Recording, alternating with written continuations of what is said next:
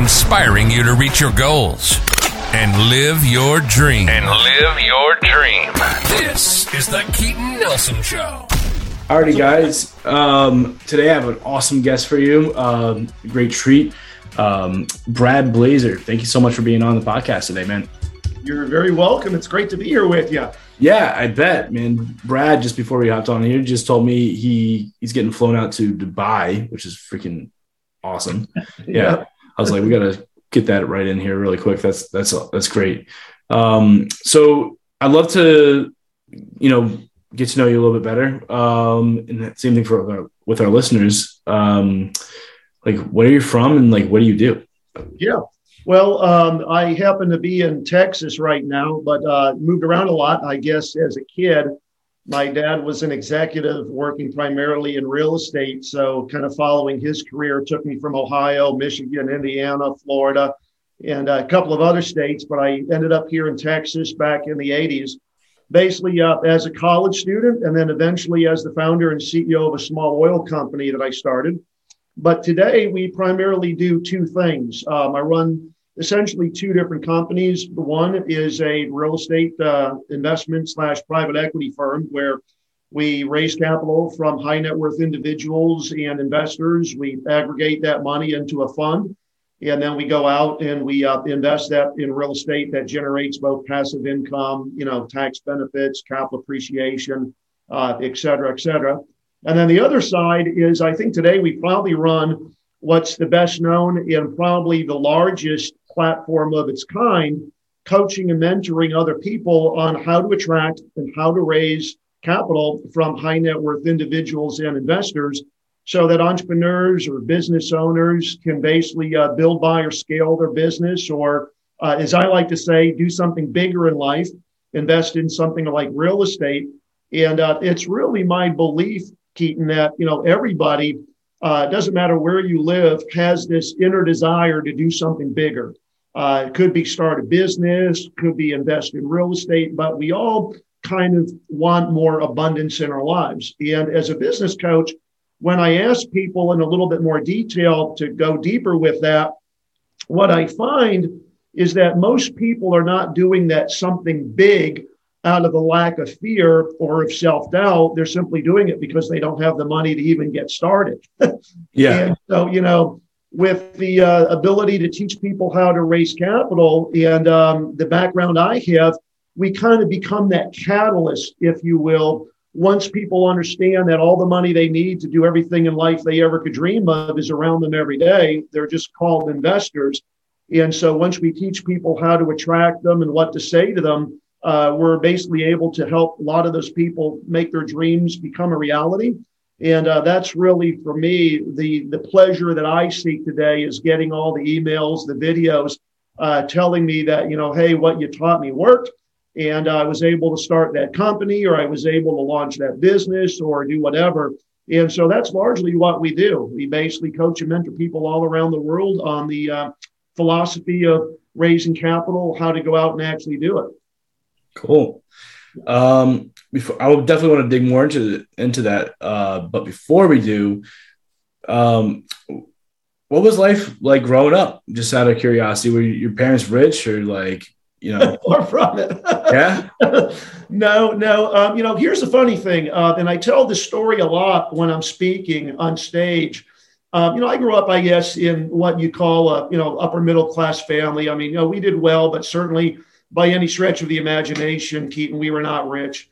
Um, you know, my dad was an executive. You know, we were able to live in a nice community. You know, went to summer camps, had vacations, yada yada. But I certainly knew that we weren't rich. But with that being said, much like Robert Kiyosaki, I did have a rich uncle, and so I quickly learned from my rich uncle uh, a lot of the things that I talk about today in life but I knew immediately that I wanted to be more like my rich Uncle Henry than I did like my dad because I saw the benefits, of course, of having abundance. But um, it was really my uncle that was kind of my rich dad. If you've ever read basically, uh, you know, Robert Kiyosaki's book, Rich Dad, Poor Dad, mm-hmm. that instilled in me some of the things that I do today. Uh, because I remember when I was maybe seven, maybe eight, uh, we were at the Palm Beach Country Club, and we were there after dinner, and we were kind of walking around. And um, he put his hand on my shoulder and he said, You see that guy over there? That guy makes all the hangers that are in your closet. And this guy over here, he makes all the little erasers that are at the end of the pencils that you use in school. Mm-hmm. And then he basically looked at me and he said, Brad, you know, if you can find out some point in your life, like what you're really great and gifted at, and package it up and deliver it to the world, it's magical. And I define that as a revelation. Uh, a revelation is kind of one of those aha moments that you have in life, but that revelation may not present itself until many years later. And I was actually watching a TV show a few years ago where Steve Harvey was on stage and he was talking to his entire audience. And he basically said to this entire audience of people, you know, on TV, hey, it's my belief that everybody here in my audience has a special gift. I call it your, your, your special gift or your something special. But the problem is most of you will never figure out what that is. You'll go through life and you'll never know what that unique talent or that hard skill is. And literally, it was about two weeks after hearing that that that revelation kind of popped into my mind, and I realized, like, oh my God, my something special is I know how to raise money better than anybody I've ever met. I've raised literally hundreds of millions of dollars. And I said, that's the one thing that I believe entrepreneurs and business owners really need to master because, you know, you get to a certain point in any business where you kind of plateau and, you know, you're kind of going along there and you're like, man, if I just had more money for marketing, or if I just had more money to hire more people, or if I just had more money to do this, then usually what they do is they go to a bank and they borrow and they become indebted. And that's one of the worst things because now you're obligated to a stream of payments. Obviously, the bank now, of course, can come and you know foreclose on the business's assets if you don't pay them back in a timely basis, and you know you get all those nasty threatening letters. Where investors don't have those same rights. Mm-hmm. Investors, mm-hmm. if they're accredited, understand the risks of investing in businesses. And as an entrepreneur, you know, if you've got to temporarily suspend the payments or lower the amount you're paying or whatever, it's totally fine. There's really nothing that they can do. And so I've always built my businesses along the premise if I need money, I'm going to investors. And so, um, you know, that's kind of how I grew up is, uh, you know, having, I guess, what you would really call two mentors in my life. Of course, my father, who I dearly, of course, loved, uh, but also kind of my rich uncle that was kind of that rich dad as it relates to you know the rich dad poor dad that Robert Kiyosaki writes about um, his, in his best-selling book. Mm, cool. So um, you're talking. You make points about you know taking on these investors and things like that. Um, how do you find these high net worth individuals to be able to come and invest for you? Great question. Yeah the thing that I'll share with you is they're around you all the time. And most people are just not cognizant because they're not in that mode of seeking investors or having conversations with investors. But they're around us on a daily basis. You know, your doctor, he's an accredited investor. He's certainly somebody that makes a lot of money. Uh, depending on where you live, you know, maybe your neighbors, just based on your socio, you know, demographic status. But you know, one thing that you can do today is go to Google or go to Meetup and just Google local investment clubs. Hmm. And by definition, if you start showing up in your community at some of these investment clubs, whether they're a crypto club or whether they're a stock club or whether they're a real estate club, by definition, everybody there is an investor. And then you just start networking. Hey, you know, here's what I'm doing. Hey, I've got this deal. I'm looking for some investors. Might you be interested? Or today, you can also use the internet. You can reach out to people on LinkedIn you can post ads because under the Jobs Act that loosened the restrictions and made it easier for entrepreneurs and business owners. We can do that nowadays as long as the investors we're talking to are accredited. Um, and then, of course, you can host networking events.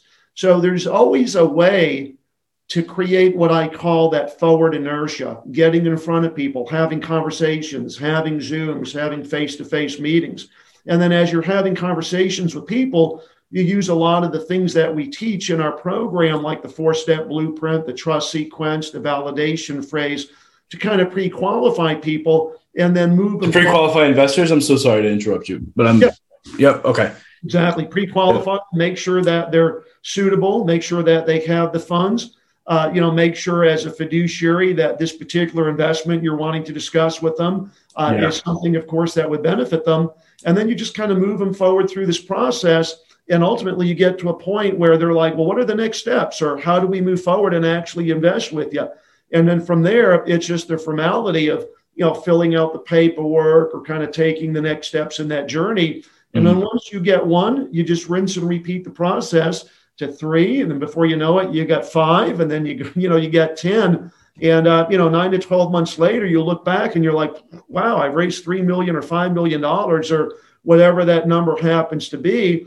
And now, when it comes time to raise money, you've got the network, you've got the investors, and it just becomes easier the longer you do it. Mm. Yeah. So, let's say I have a business. How do I know when it's the right time to pull on investors and when it's the wrong time? Well, you know, I don't say that there's really, quote, a right or wrong time. Let's face it, there's so many investors out there that do invest in startups, that do invest with entrepreneurs that have a great idea or have a product yeah. not yet proven. Those are yeah. called angel investors or startup investors or you know venture mm-hmm. capitalists. Then you have investors that invest in what we call early stage businesses. These are businesses that have been out there for a while. Uh, they're they're doing okay. They're generating revenue, you know, maybe they're not profitable yet, but they got a customer base, you know, they're going and they need that second round of capital, or maybe they need some expansion capital. Mm. There's a whole group of investors that like stuff like that. And then, of course, there's also investors out there that like to invest in more established businesses. So there's always going to be investors out there. And I won't say that it's, quote, a right way or a right time or a right place. I mean, when I started my oil company at the age of 23, I had never drilled an oil well. I knew nothing about it. I mm-hmm. never built or managed a company. All I knew how to do was raise money. And so I got on the phone, I started talking to people, but I knew that I could find an attorney and a CPA and get some advisors and get a geologist and around me build a team. And that's really the most important thing to basically be able to do is most investors that look at somebody say, Keaton, You've convinced me that you and your team can execute on this strategy. It's all about the execution. Mm-hmm. And if you show somebody that you can execute on an idea or delivering a product or doing something like that, you can be wildly successful at going out and attracting and raising capital. Interesting. So, um, this probably will be interesting for the viewers in, in general anyway. I talked a little bit about this on my last uh, podcast with um, Sean Castrina, which is he's fantastic. I don't know if you know him or not, um, but I uh, I've got multiple people coming to me offering to invest in my company basically and, and take a big chunk. They all want like 40, 50% of the company, 40 to 49. I won't give up 50. Yeah. Um, and I, um, I don't know if it's a good deal or a bad deal. I'm not sure how to tell. Yeah. Um, and um, I'd be interested to get your opinion on this, uh, if that's okay. No, absolutely. I mean, you know, you have to look at the business and kind of assess where it is mm-hmm. and basically determine what the use of the proceeds would be for. Would it be for marketing? Would it be for hiring staff? What would that additional money really be used for and how would it benefit the business? And if you were able to bring that money in, what type of a return would you see? Would it be a 2x? Would it be a 5x? You know, where could the business potentially be in the next three to five years with that infusion of capital? Uh, personally, I think that for someone to come in and ask for 40, 45, 49% uh, is a little bit egregious. But again, it just depends what they can bring to the table. If they're bringing money and they're also bringing intellectual capital where they can be a good strategic advisor, maybe they've done something before that's going to complement the business or just help you grow, or Maybe there's some relationship capital where they can introduce you to other people in their network. Because I also believe that sometimes you're just one connection away from dramatically changing your life. Then, you know, it might be worth a discussion. Uh, I would start maybe at, you know, a much lesser amount and try to negotiate maybe somewhere in between and say, well, you know, I was thinking somewhere more along the lines of 15 to 20%, you know, you're up here at 40%. Yeah, Why don't we yeah. happy medium? But the other thing, too, you have to realize, Keaton, and for your listeners, is that when you're working with investors, you don't have to give up any equity. A lot of investors out there are willing to give you their money and structure it around something like a debt offering. You structure a note and just say, look, I'll pay you interest over the next, you know, two, three years, whatever that time horizon is. We'll pay you on a quarterly basis. Yeah. Uh, and at the end, we'll just give you your principal back. And a lot of retirees and a lot of people that are a little bit later in life, they love that. Why? Because they're looking for income. They're no longer working or they're at a point where they're transitioning from a job to over to retirement. And so, you know, what do they have? They got savings, they got Social Security, maybe. And then, of course, they have any other source of income. So if you come in and say, hey, I can afford to pay a pretty nice rate of return, maybe seven, 8% on a quarterly basis, they're like, yeah, well, that sounds real attractive to me now. And you haven't given up, quote, any equity. The other, uh, which we do a lot of, this is used more in Silicon Valley, uh, is something that we call a safe agreement. A safe agreement was used a lot in the tech space out in the Silicon Valley. And basically, it's an IOU. And basically, you don't have to give up any equity up front. It's more like a structured relationship that says, hey, we have an agreement for future equity, but that future equity is based on the business reaching certain benchmarks. It could be revenue, could be profitability, could be valuation. And so in the early stages, there are no payments, the business isn't straddled. And, you know, whenever it hits that benchmark, might be three yeah. I want to ask some follow up questions if that's okay. Yeah. Yeah. Okay. So, um, so let's say it's almost like um, they have to perform, like the investor has to perform, right? So, um, so yeah, you can get fifty percent of my business once we're at X amount of revenue per year or whatever, with this percentage of profitability and and so on and so forth. But they don't get anything until then. Correct. Cool. I like that one. Yep. Most people yeah. do. yeah, yeah, right. Exactly. Yeah. Mm-hmm um yeah this one the people that are coming to me particularly are, it's all relationship yeah based. i mean they don't really have much um experience in in my industry or anything i do i do marketing mm-hmm. uh, sure and uh, i think they're just excited about the trajectory of the company and everything mm-hmm. uh and they want to take a big bite out of it obviously um exactly. and yeah as of right now i'm not too crazy about it what numbers uh, are important to investors that uh, business owners should be um, you know, cognizant of? Well, you know, investors are always going to want to see something like you know sales, revenue, number of customers. Uh, mm-hmm. Uh, you know, if you're in real estate, you know how many deals you've done, or you know how many units or doors you own if you're doing multifamily or something like that. Yeah, they don't necessarily have to see that. Um, you know, if you're an early stage company or you're just getting started really for them they just want to see that you've got a team of people you know mm. you're not just a solopreneur or as mark right. would say you're not a entrepreneur you know you've actually got a network you're out there every day you're showing up you're creating that forward inertia that forward momentum and so that's really the most important thing i think when you're an entrepreneur is to realize that if you're out there trying to convince an investor to give you money and you're just a solopreneur and you're doing it all by yourself you know, you might get lucky with friends and family, but you know, fat chance in hell because it's again the trust issue.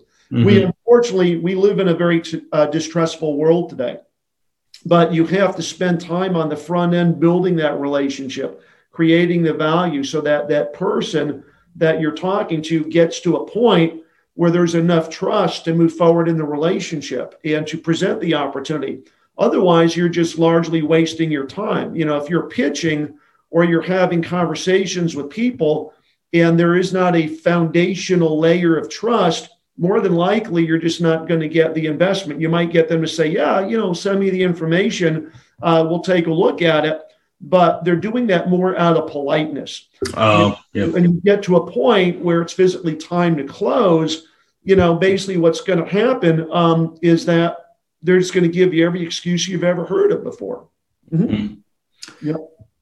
So, um, my business right now has got, I mean, after paying myself, it's got about 60 grand a year in profit. Mm-hmm. I started about two and a half years ago. Yeah. Um, and we've got a team of, we have, including myself, three full time W 2s and 17 contractors we work mm-hmm. with on a regular basis. So yeah. quite, quite a few people, right? Um, and um, we're on the, you know, we'll probably do like 600K this year, and then we're hoping to double that next year. But last year we did two, 220. In our first year we only did 36. Yeah.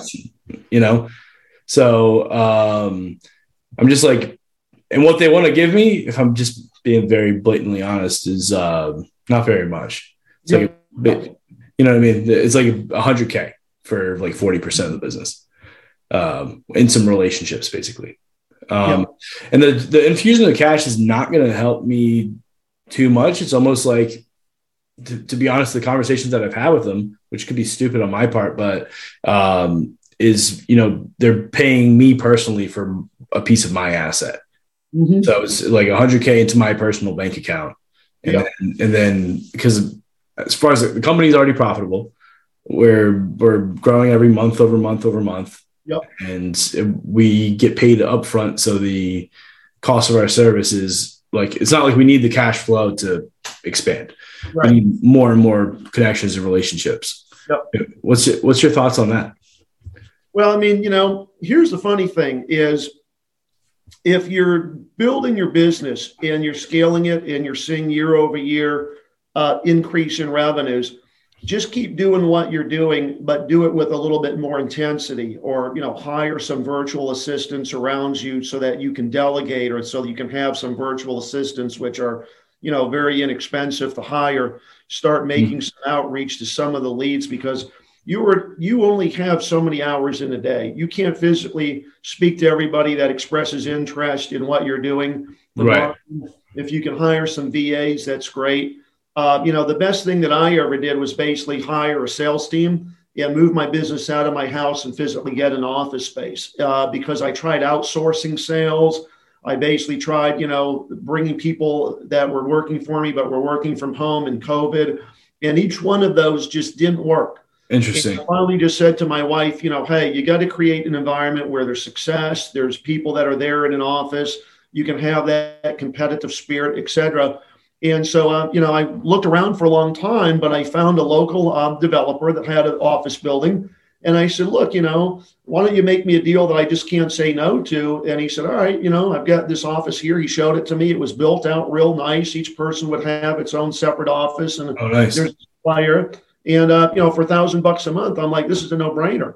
And um, that's awesome. You know, I think that for any entrepreneur, once you realize you give up part of your business or you give up some of the equity, you don't lose control. But is it really worth it? Um, you know, I remember being in a meeting about a year and a half ago in Dallas where I met Brandon Dawson uh, you know, and this, of course, is Grant Cardone's partner at 10X and Cardone Ventures. And I told him what I do. And he's like, oh, man, I love it. Like, how's it going? And I'm like, you know, shit, it's going great, man. We'll probably do about 450, 500,000 in sales this year. And he's like, how'd you like us to make you a multimillionaire overnight? We'll brand it to Cardone Ventures. We'll buy your brand. We'll redo everything. And I kind of, you know, just kind of looked at him and said, well, you know, let me sleep on it. I mean, it's an intriguing idea but what that did for me is it confirmed that they saw more value in what I had than perhaps I did in my own product. I'm like, well, shit, you know, these guys want to do that. And so I just kept hustling and kept grinding. And, you know, this year we'll do well over seven figures in revenue. And, uh, you know, we'll continue to grow the business. So, Huh, awesome. You know, would, would I have grown faster? Maybe, but I would have given up control. And then it's like, well, what would I be doing now? You know, like I said earlier in the podcast, I mean, I just got a call last week, and here I am flying to Dubai, and this is the same company that brought Tony Robbins to the Middle East. So, what I find is that by showing up every day and moving forward as an entrepreneur, positive things happen in your life. It's the person that just kind of accepts what life throws at them and just says, well, you know, I'm just going to show up every day, but I'm not going to be intentional in my actions you tend to live life on a defensive side rather than being offensive and intentional in your actions and really going after what it is you really want and what your dreams are and what you really want to pursue. But if you look at yourself and say, here's my goal, here's where I want to be, and then you're intentional every week in what you're doing to move forward, you will ultimately become successful. It's the same thing in raising capital from investors. If you've got a target in the amount of money that you need to raise or that you want to raise, and you're intentional and you're showing up every week and you're having calls with investors or you're having meetings, you know, invariably you will raise money. I've never met anybody that, quote, has not, even a small amount, by just simply not showing up every day. The only reason people are not successful doing it is because they just never take action on it. True. Yep. 100% true. Yeah. Um, so it's a little selfish, selfish of me, but I'm interested. How did you build out the sales team? Because it's something that I don't quite understand. Um, and how does marketing play into it? Yeah. So, you know, there's a lot of ways. Um, Keaton, that you can, you know, hire people. You can go to platforms like Indeed sure. and post a job description. Uh, same thing, of course, with LinkedIn. And so you kind of create in your mind the, the type of the person that you're looking for, you know, the skills, and you throw out their a job description. Yeah. And you know, you sit back, you're obviously going to get a bunch of resumes. And so usually it starts with a phone interview or a Zoom where you get to know that person you kind of take that larger audience from the resumes you're gathering, or at least those people that look like they're qualified, and you try to narrow it down maybe to five to seven, and then you have a follow up session. And then, of course, you ultimately make your first hire. And, um, you know, when you're hiring people, you really have to give some thought to what does that compensation look like? that's like? what i was going to ask like what, what, what is that um, i mean yeah i totally get how to like you know run a job ad and interview yeah. people but I mean, you know, I mean, like if, what, if, you're, if you're running a business perhaps maybe like yours or like mine where there's a sales component and you're selling a product or you're selling a marketing service or you're selling a course where you can pay people on a commission you say, look, you know, there's no limit to the upside. Uh, you know, totally. coming on board, you can make 40, 60, 80, $100,000 based on your skills and how hard you work. I mean, we got the products, we got the tools, we got the mm-hmm. clients, mm-hmm. all the leads. And then you say, look, you know, here's the commission rate. But the way that we structured it for the people here is I said, look, I'm going to give you every month a forgivable draw, which means you never have to pay it back, but you're always going to get paid the larger of the two numbers you'll get paid the floor, which means you'll never make less than this. Yeah. But if commissions are more, you're going to get paid basically the commissions because I want you to get the more. So it allows people to come to work for me in an environment where there is no salary, but they know, shit, if I have a bad week or I have a bad couple of weeks, at least I know I'm going to be able to pay my rent. At least yeah, I know yeah, yeah. in my car. And so that's the way we structured it. I said, look, you know, here's the forgivable draw month to month. You're going to get this guaranteed. But if your commissions exceed that, you're always going to get. Yeah, but they never have to pay back the the base, right? Exactly. exactly. Interesting. Very interesting. So um, then my other question is like you you said you provide this, this, and this, and this, and one of the things was the leads, right? So um, like you have to spend money on marketing to get leads, no? Well, absolutely. I mean, I spend more in marketing every month than most people make. Yeah, I spend yeah, yeah. probably 20, 25,000 a month just in our marketing. That's uh, where are you where are you spending those? Yeah. Uh, okay. Cool. Yeah. Yeah. So we're doing uh, we're doing Facebook ads. You know, we got funnels that are out there. You know, most people that you know are clients of ours have bought a book or they've clicked on something. They downloaded our toolkit. They've seen an ad on Facebook or Instagram. Uh, we're launching now, um, as we speak, uh, email marketing and also Google Ads. Uh, and we're going to get into some YouTube advertising as well this year. So that's a really big push for us is to try sure. to come out of the quote Facebook ecosystem and now start moving into some of these other platforms. Um, yeah. You know, we looked at LinkedIn. Uh, but LinkedIn's really expensive, and I think that you can do much better just going and using LinkedIn Sales Navigator. Yeah, great. People that way. But yeah, I mean, we spend a lot of marketing, and then of course, you know, speaking at events, uh, doing mm-hmm. stuff like that. But you know, when you're a three-time author, soon to be four times, uh, because I'm working on my fourth book, you know, that gets you a lot of publicity, a lot of recognition. Uh, and gives you, of course, tremendous credibility as well as some of the other things that we're doing. Uh, but it's really just about creating that forward motion. Uh, you have to be visible on social media. So, very early in my career, I outsourced all that and I hired a marketing company and I was introduced to this marketing company when I saw some ads they did for Ed Mylett and Tim Storey on a big event and I saw at the bottom ads created by and I'm like that's the dude I need to hire. So I called them and I said how much do I need to pay you to be posting content for me every day on LinkedIn and on Facebook and on Instagram? He said, I don't know, you know, how does 1250 bucks a month sound? I'm like, done. Boom. You create it you create all the words, and then that way I don't have to do any of that stuff. And so, literally every day when you see my posts uh, across social media, I don't do any of that stuff. Yeah, yeah, that's what we do. That's, that's, my, yeah, and that's what my company does. So don't pitch anyone else's company if you don't mind.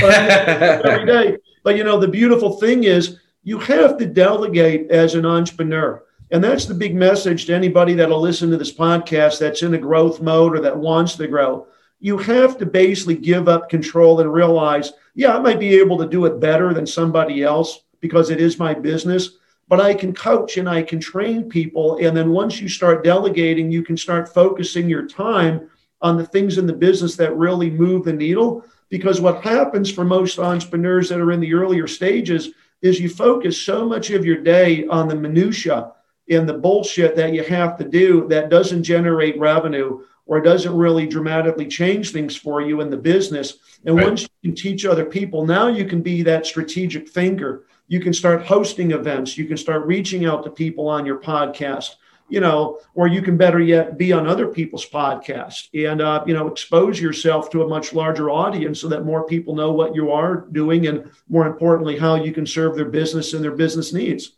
Yeah, absolutely. I, I want to dig more into this marketing thing. So, you're uh, you spend twenty five thousand dollars a month on Facebook ads. What does your product suite look like? If uh, just like out of curiosity, are you like selling like a ten thousand dollar coaching program or or what? I don't know. I know you speak and do all these other things, but like just like what are your salesperson salespeople selling? So great question. So we have, I guess, what anybody in marketing or sales would call lead magnets. These are the funnels. These are the things that are out there somebody might click and buy my book for nine ninety five. Yeah, what do you see? What, what do you see is working the best? Uh, there's really two products we have out there. There's the book offer, and then there's something we call the Capital Raising Toolkit, uh, which is a $67 offer that people get access to an online platform that has some videos and some PDFs. But when they click on that, there's basically an order bump that says, "Hey, before you check out, would you like to add Brad's book?" To the offer. Hey, would you Got like it. to add a strategy call with Brad? So, you know, the average sale is probably somewhere between, I don't know, 125, maybe $300. It's in that. How much do you charge for the strategy call? Uh, yeah, mm, absolutely. It's part no, of the, uh, how, how much do you charge if you don't mind? Oh, after that, twenty nine ninety five. Twenty nine ninety five. And it's just part of the checkout. So people basically, as they're checking out, can just buy the book for nine ninety five, and that's it. Yep. But if they click on the link as they're checking out, a little screen pops up that says, you know, hey, would you like to add Brad's toolkit and accelerate your learning? For 67 bucks, and then they say yes or no, and then you add. then it adds, so now the, that now the total is 71.95. But here's the thing: when they check out Keaton, what do we get? We're getting a name, we're getting an email, we're oh. swiping oh. credit cards, so we have a form of payment, and invariably, in many cases, we're getting a mailing address. All of those people. Yep are now leads. And so what I do every week is I take that and I give it to my sales team. And I said, all the people you're calling are warm leads because they already know me. They've right. already swiped the credit card. They've already voted with their wallet. So now that outreach is real simple. Now it's like, hey, Keaton, thank you so much for investing in yourself and buying Brad's book, right. you know, winning at the capital game.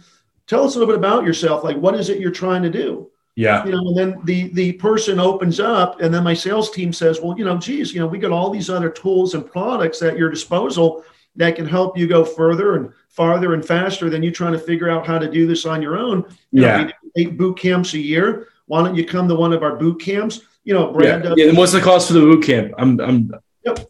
So our boot camp, if you sign up for our coaching and you're part of our coaching community we discount that 50%. But the boot camp for the public is 1497. So the boot camp is 1500. Okay. Our coaching starts at 2800 and then we have a platinum level. Is 2800 a month or one time? Was one time? Yep, 2800 a month is our basically what we call capital school coaching. Okay. And then we have different levels of service. So from there, you can basically ascend to what we call Capital School Platinum. Yeah. That is a thousand dollars a month, or if you pay ten thousand dollars, we give you two months free. A lot of people, of course, pay in full up front. And then we have a $40,000 level as well that we call Capital School Elite, where I fly out to that person's office, meet with their team. We structure all the stuff that they need to have structured. We do some coaching, and then I fly back.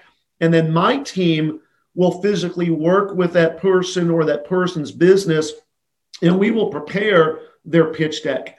We will prepare yeah. their offering memorandum, yeah. a turnkey service that cool. we do offer. Because a lot of times people say, geez, I love to do this, but man, I just don't have enough time.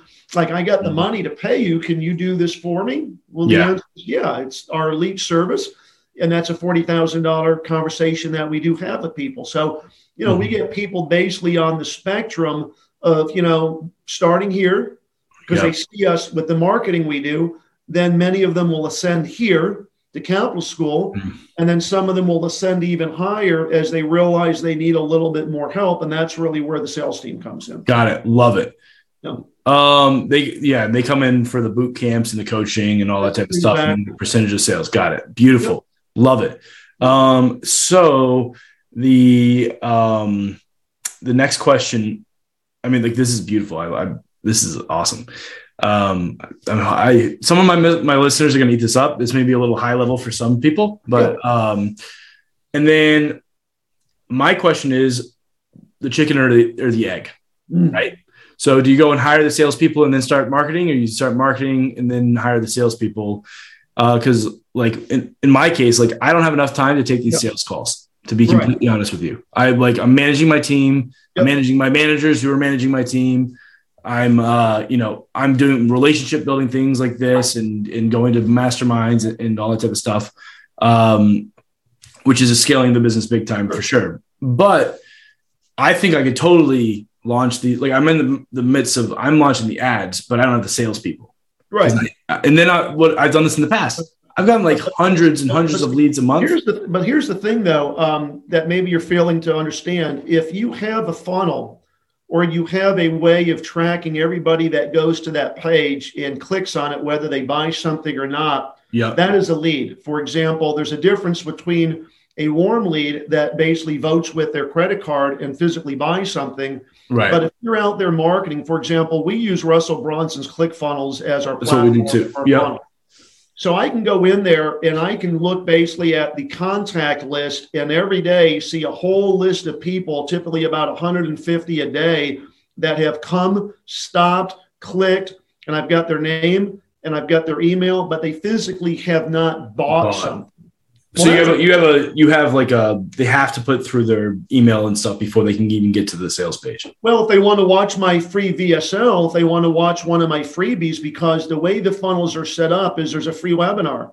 So the very first thing they do is they click on it. Yeah, let me watch Brad's free webinar. That takes them then to the book sale, or that takes them to the toolkit. So in yeah. order to get that, they need to enter. So you have a like a it's like almost like a, a door page. It's like a just yeah, beautiful. Oh my god, I'm right. I'm, I'm gonna take notes. This is so, and, and, so and so Keaton. What that becomes is a lead. Now that is a cold lead to some degree, and, and I say sure cold sure. because they haven't bought. But is it really cold? No, they watch the video. They know. No, you, you could email them for 12 months and then they buy exactly later. Yeah, yeah, absolutely. You're, you're you're catching on, and that's the beautiful thing about having the sales engine is you know once you've got a team that yeah. team can reach out and say you know hey thank you so much for watching brad's webinar the other day. We noticed you got to the checkout cart but you didn't buy the book because clickfunnels will tell you exactly where that person stopped in the process. It's like that person had the book in the damn cart but they didn't swipe the credit card. That's so right. when exactly. my salesperson calls them they know exactly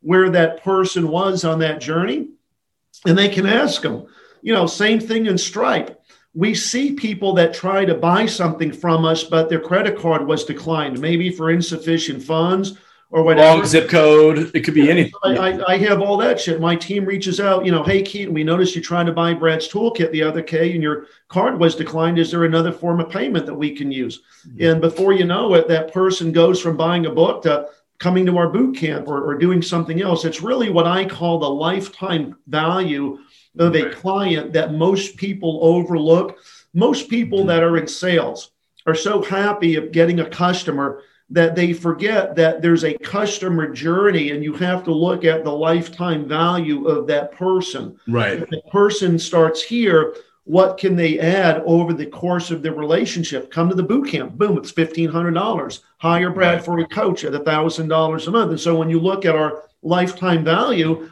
you know, our average lifetime value is probably somewhere around $4,500, $5,000. Yeah, we got some people way down here, but we got people way up here that are $40,000 yeah. clients. So, yeah. you know, you have to really develop that and you have to have the customer service where if you hire a virtual assistant to work for you that just reaches out to people and kind of loves on them a little bit and says, you know, hey, we're just checking in. How's everything going? You having any yeah. issues? Do you want to get on a call with Keaton? Is there anything that you're working on that we can help with?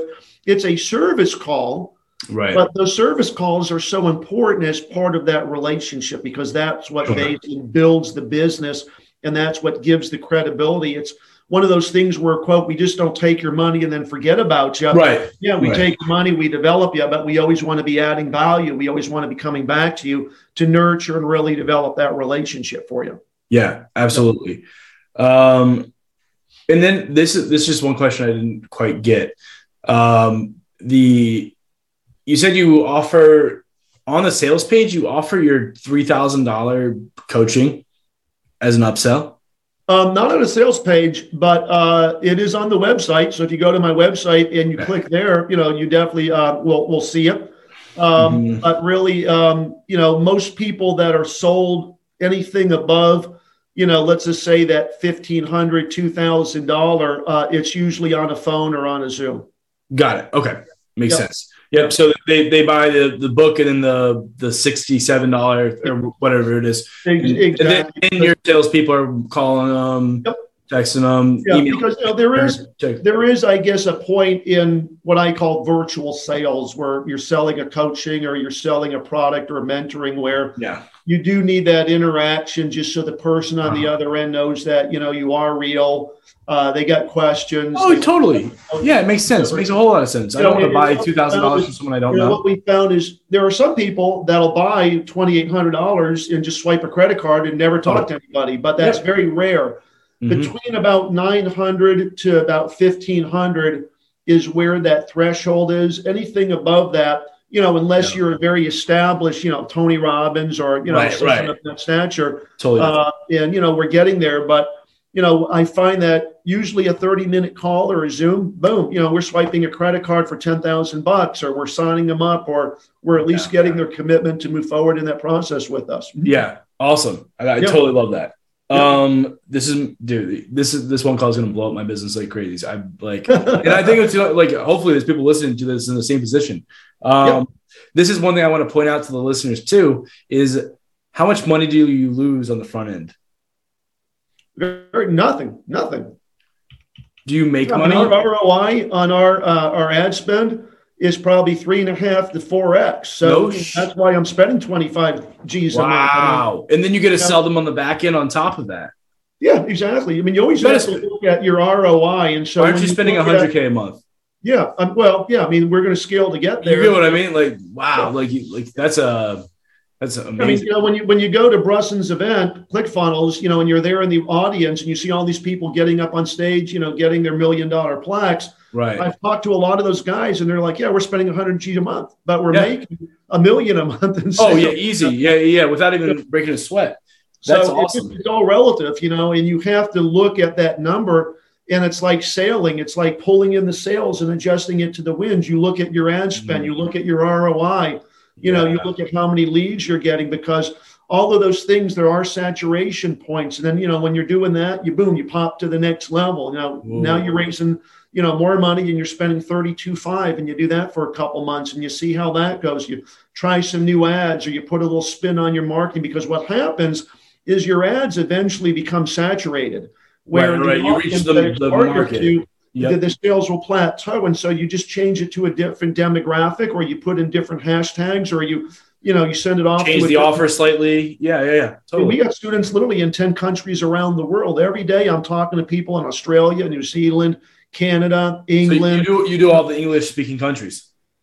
I mean, not even English speaking. We got students in Hong Kong, nice, over in China, but cool. most people over there, English is a second language. I was on a call today with this woman in Dubai. She's like, no, everybody in Dubai or in the UAE, the uh, United Arab Emirate Republic, whether it's here, Oman, Qatar, you know, Saudi, we all speak English because it's taught as a second language. And what I have right. found traveling internationally is English is often taught as a second language in basically intermediate and, and upper school. So, you know, I mean, I've been to Austria and I was sitting in a, a chairlift going up. Hello, where are you from? I'm from Germany. You speak great English. Oh, everybody in Germany speaks English as a second right. language. And I'm just like, why don't we teach people here in our country a second language? It should be mandatory. Of course, a lot of people take it as an elective which you can do and speak Spanish or Russian or German as an elective. But in most other countries, English is a required second language. And so I asked this lady, if I'm going to be on stage in front of three, 4,000 people,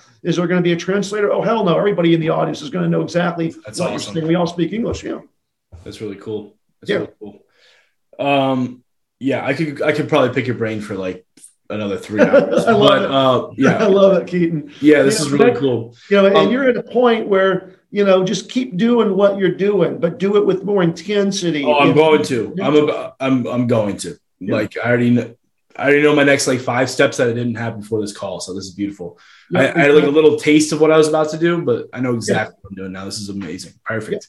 Um, and then like at the same time, it sounds like you can really help people. And like to be honest, I work with a lot of coaches, and your prices probably should be a lot higher compared. So like guys, if you want to work with Brad, all relative. You know, it's all Yeah. relative. I mean, you know, there are others out there that are a little bit more expensive, but they're not as comprehensive. Uh, I'm not going to mention any names, but I was in an event earlier, and I had about 40 of my students at somebody else's event. And we were all networking, and what we found is they don't teach people how to attract and raise capital. I'm like, well, what good is it to have a fund if this Mhm. guy's going to teach you how to launch a fund, but then you don't know how to raise the money? And some of these guys had funds that were out there for three, four months, hadn't raised a dime. wow, I'm like, well, that's insane. But you know, the guy's not raised two billion dollars. He doesn't have the demonstrated capacity like I have to teach people how to do that at the Right. highest level. But it Mhm. all comes down to the belief that I have, and that is everybody wants to do more in life. We all want to be doing bigger things, bigger deals, investing in real estate, but 99% of the time we're just not doing those things. Why? Because we don't have the money. And so my message is let me teach you how to attract and raise the capital you need. And then that dream or that goal becomes reality. And now you're happy because you're doing that bigger thing. You're seeing the transformation. You're enriching yourself. You're creating wealth. And, you know, I mean, I got students that have raised anywhere from on the low end, a couple hundred G's, which is real money.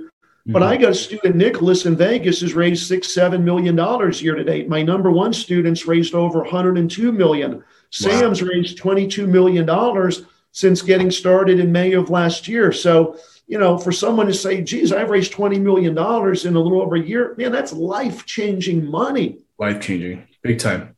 Even a million dollars is life-changing money. Yeah, I mean at seven percent, Yeah. low. Like I mean, like that's huge, huge. there you go. That's it. Exactly. Yeah. Um, I I always ask my guests uh, three questions at the end, and Okay. kind of went off. I kind of I Yep. I definitely went off my I, normal. I already know the answer. I already know the answer to the first one. Yes, I do wear pants, and I wear uh, underpants. Number two. That's awesome. What's one book everyone should read? How about three books? All of mine. This one behind me, On the Wings of Eagles, was my first book. It was basically voted as the number one book on a major literary blog in the United Kingdom as the number one read for young entrepreneurs. So go to Amazon, get my book on the wings of eagles. Uh, learning to soar in life. It'll change your mind. It'll teach you about what we've trademarked called the art of beliefology. It's more of a entrepreneurial mindset book. But Yeah. the number one book I would recommend would be that one right there on the wall behind me, which became the number one read on a major literary blog over in the UK. All right, guys. So you send me a DM. I do some podcasts with people who have books. Send me a DM. First hundred, I'll I'll ship you out a thing. Just give me your uh, address. But So we'll sign copies. We got signed copies here. So you get an autographed copy and we'll ship it right out to you. You bet. Awesome. Great. Um, then if you can go back in time to any age, right? You get to talk to yourself. But when you get there, you can only say three sentences and then you disappear. Mm. What age would you go back to? And what are the three sentences you would tell yourself? So, you know, here's something that's proven by psychology. Our formative years between the age of seven to 12 are really what frame us for the rest of our life. Because you have to realize the limiting beliefs and the doubt you have in your mind were there because people that were trying to protect you, that loved you when you were much younger, we were saying things like, well, don't do that, or don't touch the stove, or, or don't do this. And so as you hear that don't do this, don't do that between those ages of seven to 12, they become ingrained into your subconscious. And that's where a lot of the limiting beliefs and the self doubt comes from. So if I could go back, I probably want to go back to the age of about 10 to 11 when I was a kid. And I would have basically said to myself, don't listen to the noise. You can do anything that you set your mind to. You can be great. You can be a multimillionaire don't listen to the doubt and the limiting beliefs in your mind because they're put there by people that love you, that are trying to protect you. But you have to understand that those things that you're hearing are all false. It gets back to what we call the reptilian brain, which is a part of our brain whose sole purpose is to keep us alive. And so, whenever anything presents itself, whether it is a real fear, like, you know, something like jumping off of a bridge or you know parachuting or just a quote subconscious fear of starting a business man that makes me fearful. You know if i lose the money or if i feel. and so i think the biggest message i would give myself is don't listen to the noise. Just have a goal commit to it and then move forward and the solution will always present itself. Always has and always will yep so um I'll pull you back to the question. It was um, so it'd be don't. What are the three sentences again? Well, number one is don't listen to the noise, which okay. basically means you know don't listen to your subconscious mind trying to talk you out of doing something big in life. Yeah. What's so number two? Number one. Number two would be commit first. Figure out how to do it second.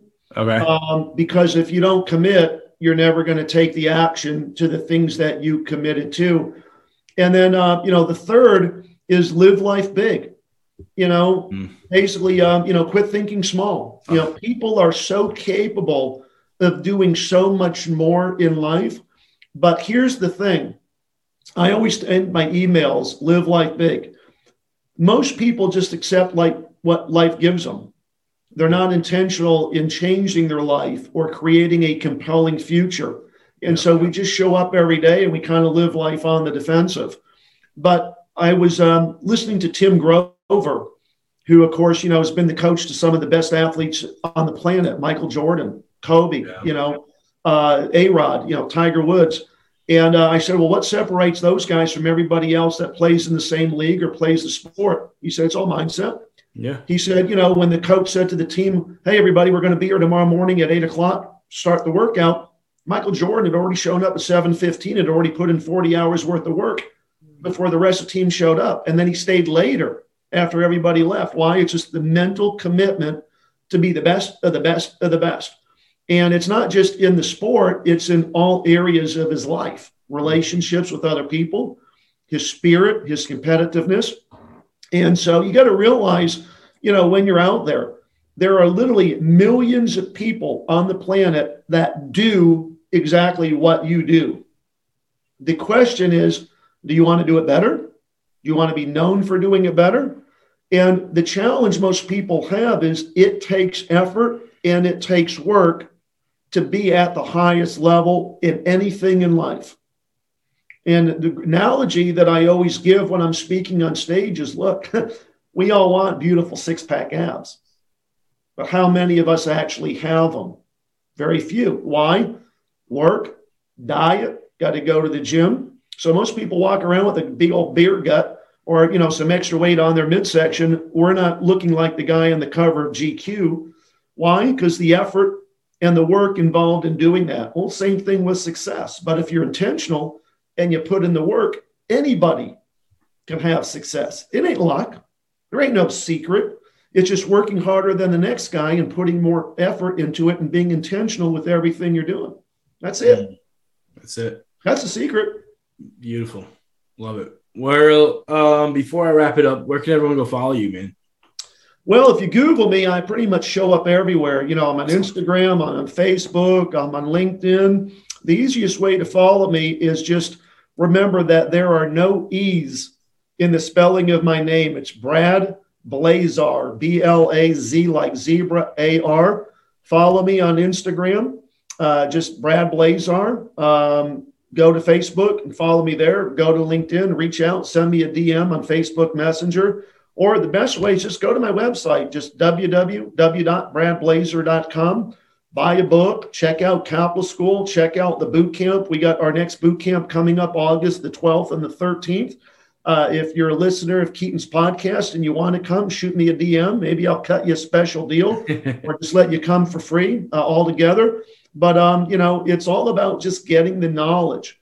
And that's what I tell people. There are people out there that have the knowledge that have already done what it is you're trying to do. Get with them, network, hire them as a mentor. You know, basically, success does leave clues. Um, and if you're willing to walk in their steps, and follow the things that they've done, more than likely you'll have a comparable level of success. It might not be overnight, nothing's overnight. You know, success is more of a marathon than it is a sprint, but just keep showing up each and every day. And, you know, it's like, you know, it's like anything, you know, losing weight. You go running every day. The end of the week, you look at yourself, you don't notice any significant change. But you do that every day for two months. Now you're like, holy crap, I've lost three inches around my waist. Holy crap, my weight went from 210. Now I'm down to, you know, 202. I've lost eight pounds. You start seeing that positive change with incremental efforts that compound over time. That, that's the big secret, everybody. Incremental efforts every day over extended periods of time are what are going to bring around the big, mon- the monumental, you know, changes in your life. Mm. Awesome. Well, thank you so much for being on the podcast, guys. This is a good one. Share it out. May well, not be like if you're into marketing, this is a golden, yeah. full of golden nuggets.